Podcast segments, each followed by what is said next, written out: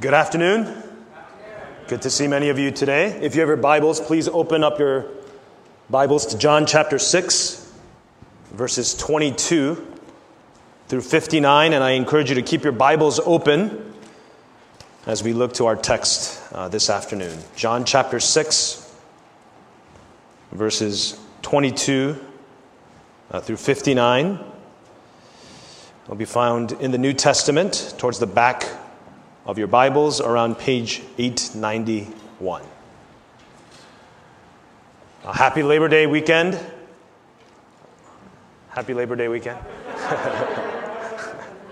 yeah, I don't know how you respond rightly to that. So, not your fault. Uh, Labor Day has been a national holiday for over the past hundred years in America, and it's an annual celebration and recognition of the American labor force's hard work. Americans commemorate a Labor Day weekend with parades, picnics, and barbecue parties, enjoying their time with their family and their friends, uh, some outdoor fun in the sun before the weather turns uh, to the fall season. So, certainly for hardworking Americans, a long, enjoyable weekend is certainly well deserved. But let me ask you a question uh, this afternoon. When is the last time you paused to ponder the relationship between your life and your labors? Your life and your labors. In other words, how does your work define your life? Or even the other way around, what does your life show about how you view and value your work? In 1956, a commemorative Labor Day stamp was issued with a picture of a strong man holding a sledgehammer over his shoulders. His wife is seated by his side with a book in her lap, showing a small child how to read. And in the left, uh, lower left uh, hand corner, large block words that says, labor is life. The meaning is clear, isn't it? It was saying Without industrious labor, there is no life, no means to feed, to clothe, to house, to educate your family or yourself. But ask yourself is this truly the purpose of our work? To eat, to have a decent place to sleep at night, to relax, to have some kids, raise some kids, send them to school, go on some vacations, uh, save some money, and retire. Is that the purpose of our work? Is that the purpose of our lives? Is that all there is to our lives? Even as Christians, examine yourself, examine your hearts, whether your work takes priority over your Christian identity. Are you more known for your occupation by others rather than as a Christian? It's a good question to ponder upon as we delve into our text this afternoon. Because in our text, uh, Jesus teaches us important lessons about the relationship between labor and life and how we ought to understand it in view of Christ as Christians. Uh, we are picking back up on our study in the Gospel of John in our series, In the Beginning Was the Word. So last fall, we begun a three part series to the Gospel of John, part one, signs part two, sayings, and part three, sufferings and glory, in order to explain the purpose of the book, which explicitly is stated for us in John chapter 20, verses 30 through 31, which says, Now Jesus did many other signs in the presence of his disciples, which are not written in this book, but these are written so that you may believe that Jesus Christ is the Son of God, and that by believing you may have life in his name. So last fall, from September to December, we covered almost all of the first 12 chapters of John, focusing on the seven signs that shape those chapters. The signs, of course, are divine, miraculous works of Jesus, seven of them in, in John's gospel, symbolizing God's uh, complete, perfect work of redemption in Jesus as the Messiah, the Son of God, sent to us, in order that you and I would believe and have life in his name. Well, this fall, from September to December, we'll be focusing on the seven I am sayings of Jesus and its relevant passages. for us to know the all important question of who Jesus is, who he claimed he was, who his disciples knew him to be, and what that means for us. Jesus says in the Gospel of John, I am the bread of life. I am the light of the world. I am the door of the sheep. I am the good shepherd. I am the resurrection and the life. I am the way, the truth, and the life. And I am the true vine. What is Jesus teaching us about himself in these passages? So, to start us off from John chapter 6, verses 22 through 59, I want to share with you four ways of how who Jesus is shapes our lives. Here's the outline so you know where we're headed. Point number one from verses 22 through 29 Jesus is the food that redefines our work. Jesus is the food that redefines our work. From verses 30 through 40, Jesus is the new manna that reveals God's will. Jesus is the new manna that reveals God's will. Point number three, verses 41 through 51 Jesus is the living bread that restores us and gives us new life. Jesus is the living bread that restores us and gives us new life. Fourth and finally, Jesus is the daily bread that resurrects us onto eternal life from verses 52 through 59. On this Labor Day weekend, I pray this word would be a helpful reminder of the purpose and goals of our lives. And I pray that this word will remind you afresh the hope and joy we have when Jesus is our source, our motivation, and the reason for all of our labors. Amen? So let's read from John chapter 6, verses 22 through 59, which says this. On the next day, the crowd that remained on the other side of the sea saw that there had been only one boat there, and that Jesus had not entered the boat with his disciples, but that his disciples had gone away alone. Other boats from Tiberias came near the place where they had eaten the bread after the Lord had given thanks.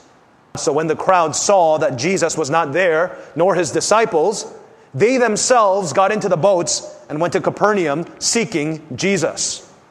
When they found him on the other side of the sea, they said to him, Rabbi, when did you come here? Jesus answered them, Truly, truly, I say to you, you are seeking me not because you saw signs, but because you ate your fill of the loaves. Do not work for food that perishes, but for the food that endures to eternal life, which the Son of Man will give to you. For on him God the Father has set his seal.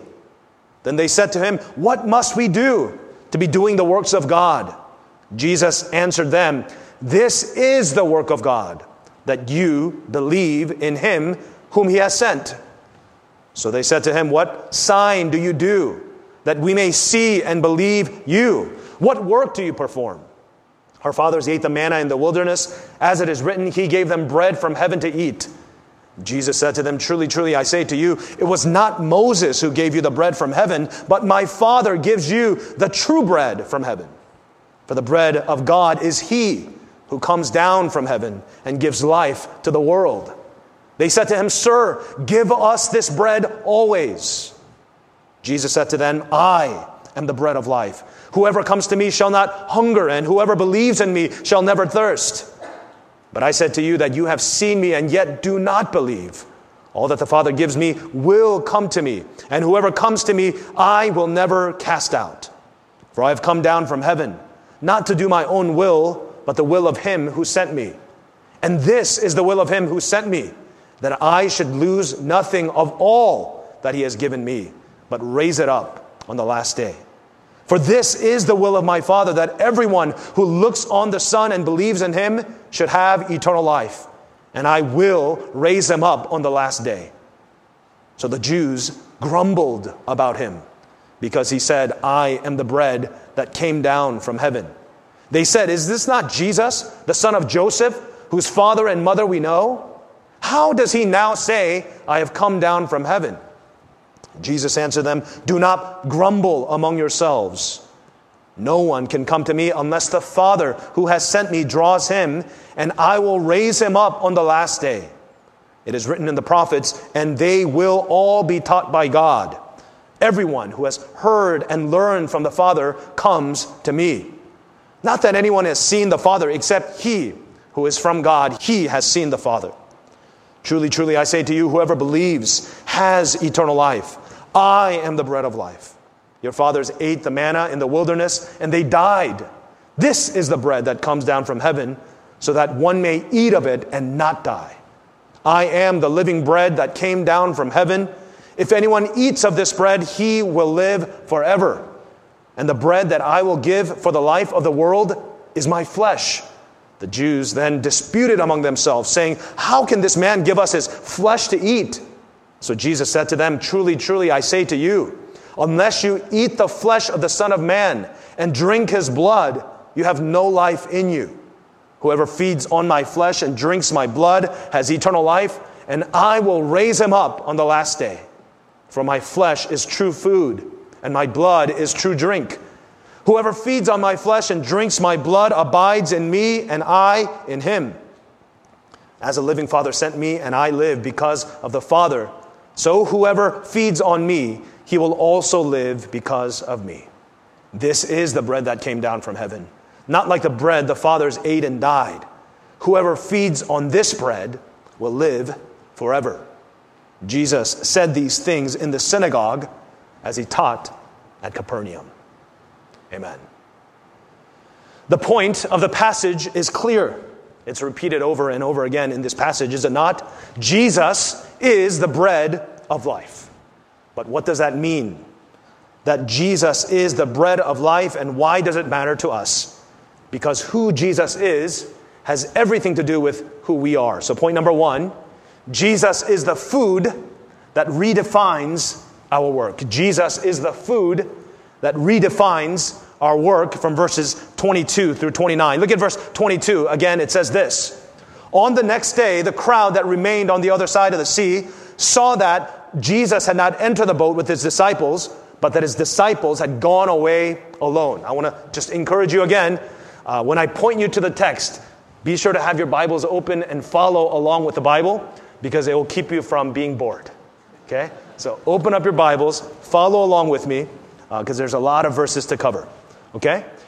If you look at the passage before the text, at John chapter 6, verses 1 through 21, you can quickly see through the headings uh, of, the, of the Bible that Jesus had performed two great signs in verses uh, 1 through 15, the fourth sign, the feeding of 5,000 men, which the total number of people actually would have added up to approximately 10 to 15,000 uh, people in total, given that women and children were not counted in this number. And in verses 16 through 21, the fifth sign is the miracle of Jesus walking on water. And through these signs, Jesus was showing himself to be the new and greater Moses who would feed his people in the desert, who would lead his people through the sea. You see, his authority was far greater than Moses, who by God's command split the Red Sea, right? That was the reading for today that Philip was describing. But what these signs show is that Jesus is far above and greater than Moses. He walks above the sea to rescue his people. You see, this sign was a picture, it was a microcosm, it was a sign pointing to the reality of who Jesus was, not a mere man, not a mere prophet, you see, but the Messiah, the Christ, the Son of God. Amen? Amen. So in these verses 22 through 24, we read that the crowd, not a random crowd, not a new crowd, but the crowd that remained who had just been fed through the miraculous work of Jesus, that crowd. And verse 23 through 25 confirms that this was indeed that crowd. Look at verses 20 through 25. It says, The other boats from Tiberias came near the place where they had eaten the bread after the Lord had given thanks. So when the crowd saw that Jesus was not there, nor his disciples, they themselves got into the boats and went to Capernaum seeking Jesus. And when they found him on the other side of the sea, they said to him, Rabbi, when did you come here? Of course, they had no idea that Jesus had walked across the sea in the middle of the night. That's why they didn't see another boat there. But they were seeking Jesus. Perhaps they gotten hungry again. Perhaps they thought to themselves, uh, we got free dinner last night and we're hungry now, so maybe we'll get another free meal. So Jesus, reading them like a book, he responds to their question. Look at verse 26. Truly, truly, I say to you, you are seeking me not because you saw signs, but because you ate your fill of the loaves. What Jesus was saying was, you didn't understand the signs. You didn't understand the deeper meaning of what those signs pointed to. You are merely seeking me because your stomachs were filled and you wanted it to be filled again. And Jesus, always straightforward and to the point, offers a corrective in verse 27. Look at verse 27. He says to them, Do not work for food that perishes, but for food that endures to eternal life, which the Son of Man will give to you. For on him, God the Father has set his seal. Jesus was saying to them, I know what you came here for. I know what you live for. You live and work for food to get your stomach filled. But Jesus was saying, Jesus was teaching them, Jesus was challenging them. There is more to life than just that. Whatever sustenance you work so hard for, don't do it for food that will rot and perish, but work for food that endures to eternal life. Now, listen carefully, think with me correctly. Jesus is not saying don't eat. Jesus is not saying don't enjoy delicious meals. Jesus is not saying it's wrong to get hungry and work for food to get your physical needs met. Jesus is saying don't let your life be just about that. Remember, it's Jesus who just fed a crowd of the thousands in verses 1 through 15. Remember, it's Jesus who fed them so well that they were leftovers, 12 baskets full of bread and fish. It said in verse 11 and 12 that they ate as much as they wanted and they had eaten their full. They were so happy from eating so well that they even praised Jesus as the prophet who has come into the world. So, Understand, there is no lack of compassion on Jesus' part toward the crowd who had come seeking for more food.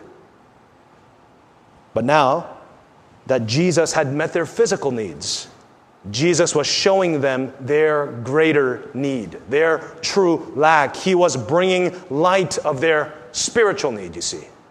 Jesus was teaching them there is more to life than working for earthly food. He says, Work for food that endures to eternal life. Well, what does Jesus mean by that? He explains in verses 28 through 29, which says this Then they said to him, What must we do to be doing the works of God? Jesus answered them, This is the work of God, that you believe in him whom he has sent. Jesus explains, in order to work for food that endures to eternal life, the work that God, the Father Himself, has set His seal, His approval. What is that work? It is simply to believe in Him whom God has sent. Brothers and sisters, get this very, very clearly. Our work is nothing other than to believe in Him. In these simple verses, Jesus redefines the purpose of our labor, does He not? It's not merely to get our stomachs filled. Jesus says it so clearly and straightforwardly that our work is to believe in Him, in Him whom God has sent. This is food that won't perish. This is food that will endure to eternal life. Now, some of you may question or argue isn't Christianity supposed to be about salvation by faith alone, not by works? Yet here, Jesus, the master of our faith, declares that believing on Him is the highest and greatest of all works. Listen, follow me carefully, okay? Man asks, What must I do? Jesus says, Believe in what God has done. Man asks, What must I do? Jesus says, Believe in what God has done. And that is exactly the invitation Jesus gives us today. Believe in Him whom God has sent. You're hungry. You're dissatisfied. You're distracted. You're not happy. You're all messed up inside. You're seeking for something to fill you up. You're looking over here, you're looking over there, you're looking to yourself. This church, that church, this friend, that friend, this pastor, that pastor, this job, that job, tired, weary, discouraged, lonely, hungry, self pity, insecurity. Jesus says, simply believe in me. Brothers and sisters, do you find yourself seeking this afternoon? Do you find yourself scrolling, Google searching mindlessly day after day, something to fill your stomach? And are you left wanting and lacking? Some of you stumbling across things you shouldn't and left bitter and weary? Simply put, you eat junk food and how do you feel? Terrible. You eat rot and what happens to you? You get sick and you throw up. It doesn't feel good. Some of you have prioritized your work too much, too highly, and you're exhausted. People around you are upset with you, or maybe people around you don't even know how to get close to you because you find yourself, you make yourself isolated and alone. You are frustrated. Your priorities are off. Jesus says clearly, simply, work for food that matters. Work for food that endures. Invest toil and labor for what is really significant. Jesus says, I am the food that will matter to the end. Let Him define your work. Let Him define your purpose. Jesus is the food that redefines your work. Seek Him and find Him today. Amen? The rest of the passage is really how, about how we can do this, how Jesus gives meaning to our work in our lives. So let's move on to the next point. Point number two. What does it mean? Jesus is the bread of life. Who is Jesus?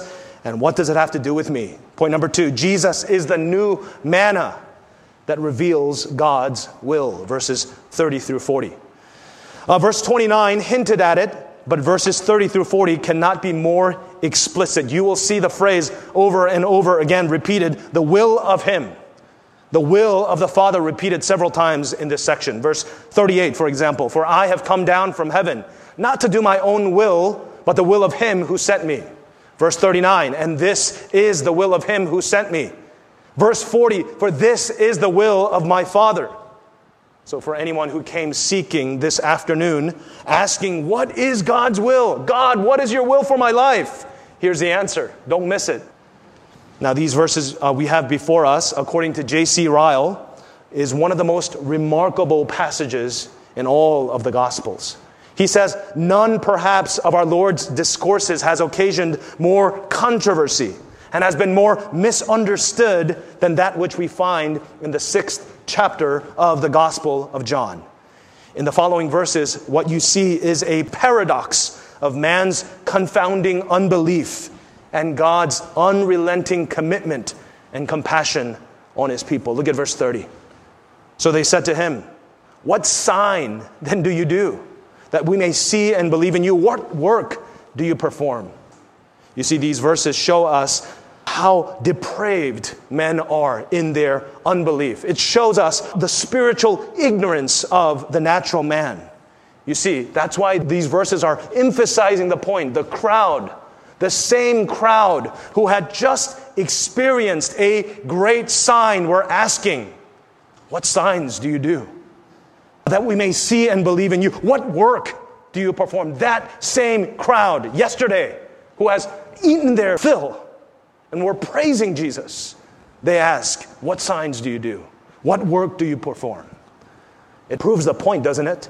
It's such a clear picture of the spiritual reality that man in himself cannot possibly understand God. That man in himself cannot conjure faith, that you can be in the physical presence of Jesus. You can experience his miracles. You can be amid a crowd of people who are seeking him. He can be right before your eyes, yet you can be still so lost. Fresh from the mighty miracle, one might think they had a sign that was sufficient enough to convince them taught by Jesus himself, one might expect a greater readiness to believe. But as Ryle says, there are simply just no limits to man's dullness and prejudice and unbelief regarding spiritual matters. It is a striking fact that the only thing which our Lord is said to have marveled at during his entire earthly ministry was man's unbelief, according to Mark chapter 6, verse 6. Sign after sign, miracle after miracle, teaching after teaching, Jesus showed himself to be the Messiah sufficiently, perfectly, divinely, that he is indeed the Son of God. Yet people were so blind to see the will of God and deaf to hear the truth of God. So, for any of you thinking in this room today, if only I can see Jesus with my own eyes, then I would believe. Well, here's an example of the masses who literally saw Jesus with their own eyes, yet did not or could not believe. To make it applicable to you and me, you can be at church. You can be sitting in this room singing the songs, praying the prayers, yet still not believe. So I'm asking you the question do you believe today? You can have experiences with God, yet still not be a Christian. You may feel yourselves poor, weak sinners, but the question is do you believe? You may fail and come short in many things, but the question is do you believe? Do you believe right now in this moment? How can you believe? Brothers and sisters, friends and visitors, faith comes not by seeing. As Pastor Jeremy preached last week, seeing is not believing, but belief is the will of God and the work of Christ. That's the point. Jesus says to them in verse 32 through 33 Truly, truly, I say to you, it was not Moses who gave you the bread from heaven, but my Father gives you the true bread from heaven. For the bread of God is He who comes down from heaven and gives life to the world. Jesus says, speaking to the crowd of Jews who relied on their works, their laws, who looked to Moses for salvation, he responds to them, Can't you see? Moses and the laws and your works are not the answer. Your good deeds won't get you to God. Your good works will never satisfy you. Your labors will never be enough. But God gives you true bread from heaven Manna gave them physical sustenance temporarily, but the true God, true bread of God gives new life to the world, you see. Manna was simply a shadow of what was to come. Manna in the desert was pointing to a greater reality that was to come. The new and greater manna is He, Jesus, whom God sends from heaven. The better and satisfying manna that will never perish and endure unto eternal life. Verse 34 sadly shows us how they responded. They said to him, Sir, give us this bread always. Of course, like many of us, whenever we hear that something is good, we naturally want it really bad, right? So that's why they're saying, Sir, give us this bread always. Give it to me now. Give it to me tomorrow. Give it to me always. But we'll see in a little bit whether the crowd's motives were genuine or not.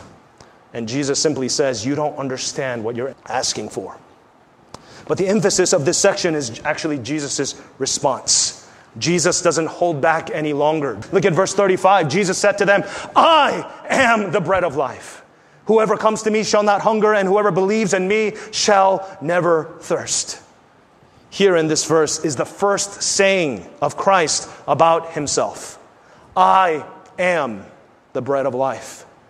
What Jesus said of himself was deeply theological, friends the I am of Israel's history and the Old Testament. When Moses of the Old Testament, hundreds of years before, asks in Exodus 3, if I come to my people of Israel and say to them, The God of your fathers has sent me to you, and they ask me, What is his name? What shall I say to them? And God said to Moses, I am who I am. God said, Say to the people of Israel, I am has sent me to you.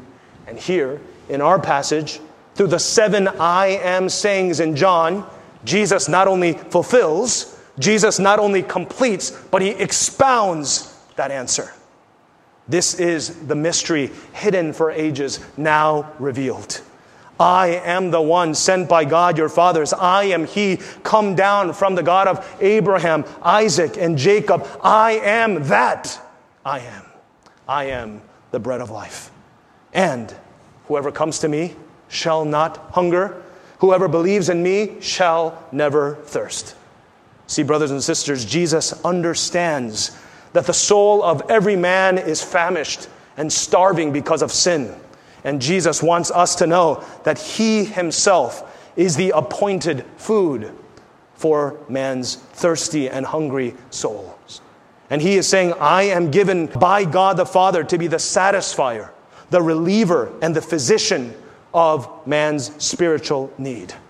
So get this clearly, brothers and sisters, in Jesus alone, our souls find their wants supplied. In Jesus alone, there is life. Friends, here is a profound mystery that the holy God of the universe would send his only begotten Son for you and me. Here is God's evidence that our salvation has nothing to do with us, but God's love and compassion for his children. Here is Jesus' invitation for you.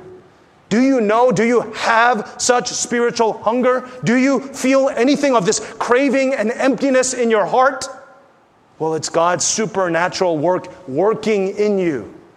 May you come to Him today. May you surrender to Him today and believe that in Christ alone you can be relieved and supplied of every need.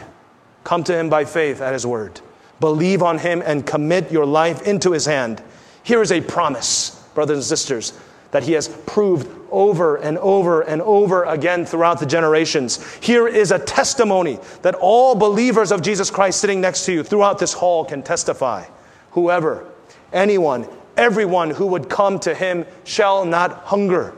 Whoever, anyone, everyone who believes in him shall never thirst. Amen?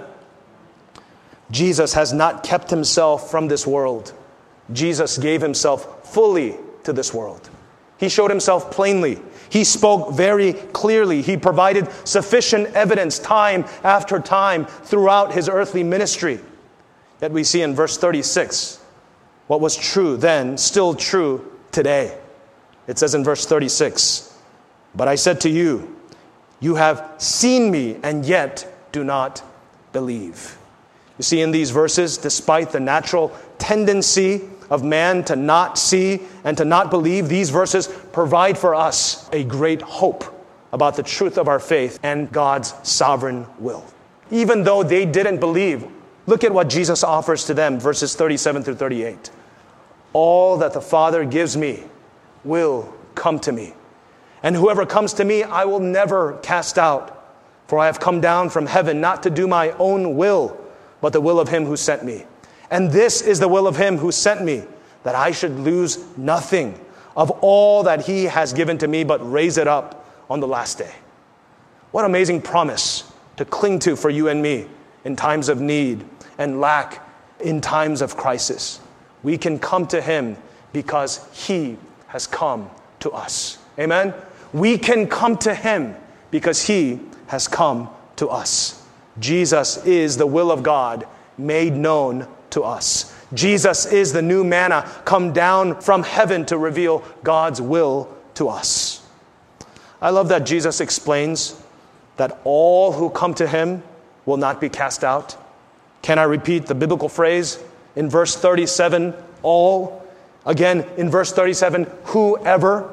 In verse 39, that I should lose nothing of all because that is indeed the basis of our gospel proclamation and evangelism. For God so loved the world that he gave his only begotten Son, that whoever, anyone, and everyone who believes in him will not perish, but have everlasting life, according to John 3 16.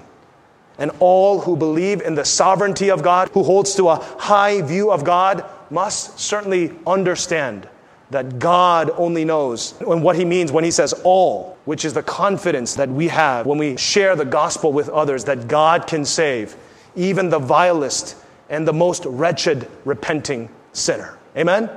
And in the next verses, Jesus clarifies and explains how it all works, how his coming to us is the initiative in which we can come to him. So, how does who Jesus is impact who we are and what we do? Point number three Jesus is the living bread that restores us and gives us new life. Jesus is the living bread that restores us and gives us new life. Verses 41 through 51. Look with me to 41 through 43. So the Jews grumbled about him. because he said, I am the bread that came down from heaven. They said, Is not this Jesus, the son of Joseph, whose father and mother we know? How does he now say, I've come down from heaven? Jesus answered them, Do not grumble among yourselves. Make no mistake about it, brothers and sisters, the parallel is very intentional and specific. Uh, Jennifer just read us the Exodus passage. We find the Jews here in this same exact situation, grumbling then and grumbling still. You see, these verses are the perfect portrayal of humanity and our spiritual blindness, our spiritual deadness, our constant tendency to doubt God and rationalize what can't be over what simply is. Our tendency to be so quick to blame God when we are struggling, when all we do is doubt God and mock God and turn our backs to God. But the point and the impact of these verses are again clear. In God's sending of Jesus, in Jesus coming to us, He is drawing us to come to Him in order that we may be saved and have new life. Look at verses 44 through 45. No one can come to me unless the Father who sent me draws him, and I will raise him up on the last day. It is written in the prophets that they will all be taught by God. Everyone who has heard and learned from the Father comes to me. So again, today, if you hear his voice, do not harden your hearts as in the rebellion, brothers and sisters, friends. Jesus is calling you. Jesus has drawn near to you. Do you understand verse 46? Not that anyone has seen the Father, except he who is from God, he has seen the Father. What Jesus is saying is Jesus is the only one from God. Jesus is the only way to God. This is the good news of Jesus Christ. It's the best news you will ever hear. It's the basis of Christianity and the undeniable historical reality that Jesus came to earth to save sinners like you and me. Why did Jesus come? Because although God created us in His image to glorify Him and enjoy Him, to rely on Him, we chose to be gods unto ourselves. We chose sin and rebelled against God and chose to forge our own paths to heaven. And every religion of this world is actually exactly the same. It's man's effort, it's man's work, it's man's labor to reach God or some sort of God-like status. But our work, but man's labor is never enough. Our labor is futile and insufficient to repair the broken relationship with God and bridge the gap of the eternal separation that was placed between the holy God and sinful man like you and I. Scripture shows we are all infected by sin's disease, and there is no cure in ourselves.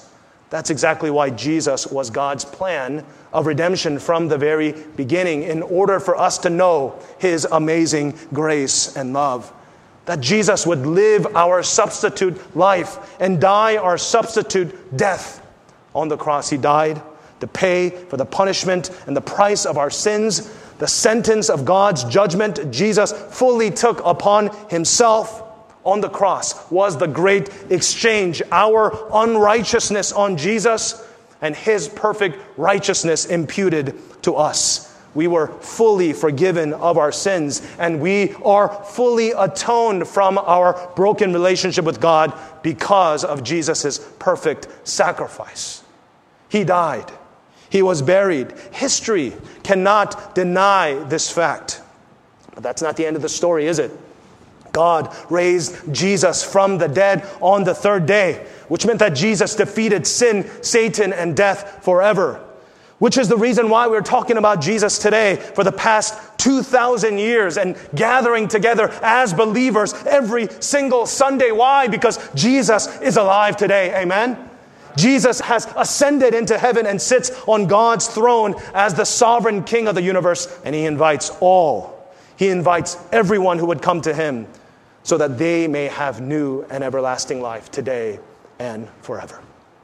Today, we believe and hope in him by faith, but on that day when Jesus returns, our faith, the scripture says, will turn to sight. The Bible says every knee, every single person in this world, their knees will bow and every tongue will confess when they see Jesus breaking through the clouds. They will confess Jesus is the Lord. So, friend, if you are here and you are not a Christian, we're so glad that you are here. Uh, we pray that this service has been encouraging to you. But let me ask you this question I wonder if you are drawn here today by a spiritual hunger to know and see Jesus, whom the Father has sent for you. This is God's will for you that you believe in Him. Surrender to Him today. Stop laboring for food that perishes, it will never be enough. Let Christ Jesus rectify your broken and empty life and satisfy your every need.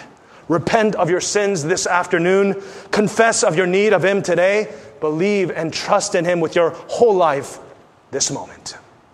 If you want to know more about how to follow Jesus, I'll be standing in the back door at the close of service, or you could talk to somebody next to you who's smiling at you, eager to talk to you about how to follow Jesus.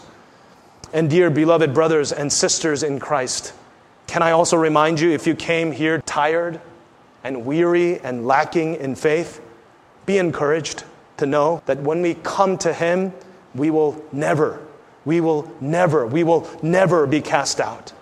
No matter how dark your past has been, no matter how dim and dull your present path may seem, your future is bright and it's certain. Jesus will lose none that the Father has given him.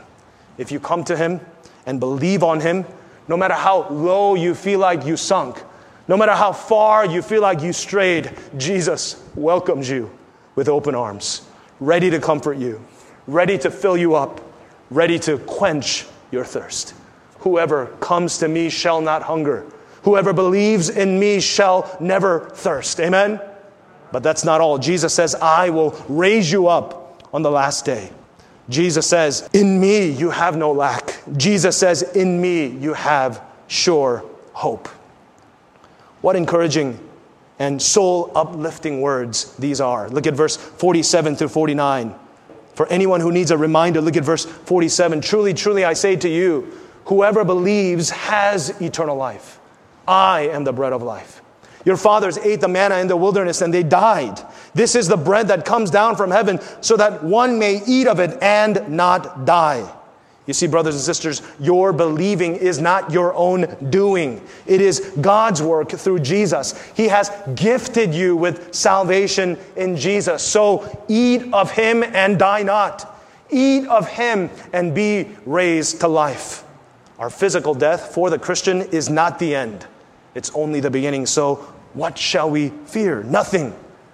But there is more blessing. Point number four Who is Jesus and why does it matter? Shorter point. Final point. Jesus is the daily bread that resurrects us onto eternal life. Jesus goes deeper. The following verses are some of the most hardest in the scriptures. Look at these words attentively. Look at verse 51 through 56. I am the living bread that came down from heaven. If anyone eats of this bread, he will live forever. And the bread that I will give for the life of the world is my flesh. The Jews then disputed among themselves, saying, How can this man give us his flesh to eat? So Jesus said to them, Truly, truly, I say to you, unless you eat of the flesh of the Son of Man and drink his blood, you have no life in you. Whoever feeds on my flesh and drinks my blood has eternal life, and I will raise him up on the last day. For my flesh is true food, and my blood is true drink. Whoever feeds on my flesh and drinks my blood abides in me, and I in him. Now, these words of Jesus are what throws the crowd into turmoil and conflict and dispute in verse 52. And a failure to understand these words are the very reason why so many disciples turned their backs and no longer walk with Jesus in verse 66. It's the cause of much of the disciples grumbling in verse 61. So listen carefully a misunderstanding of these verses is the reason why so many so called professing Christians turn away from the faith today by the droves. It's the reason why so many faiths are deconstructed in light of the raging cultural wars against Christ and Christianity today. It's the reason why so many self professing Christian churches are divided in conflict today. So, what does Jesus mean Whoever feeds on my flesh and drinks my blood has eternal life. Is this why some people, when I write, He has risen on Easter Sunday on Facebook, they say, Zombie Jesus? Is Jesus promoting some sort of cannibalism or some weird mystical religion? Eat my flesh and drink my blood? Well, for the sake of time, let me just get to the point because there are so many theories and false explanations and misunderstanding of these verses. Mainly, is Jesus referring to the Lord's Supper? That is a question that comes up in this debate. Was this Jesus' way of teaching his disciples about the Lord's Supper, the bread and the wine? The answer simply is no. It couldn't be that the Lord's Supper is salvific. If what Jesus means by eating his flesh and drinking his cup is referring to Lord's Supper, verse 54 would not make sense. It would be as the Roman Catholics view that the ordinances are required or necessary for salvation.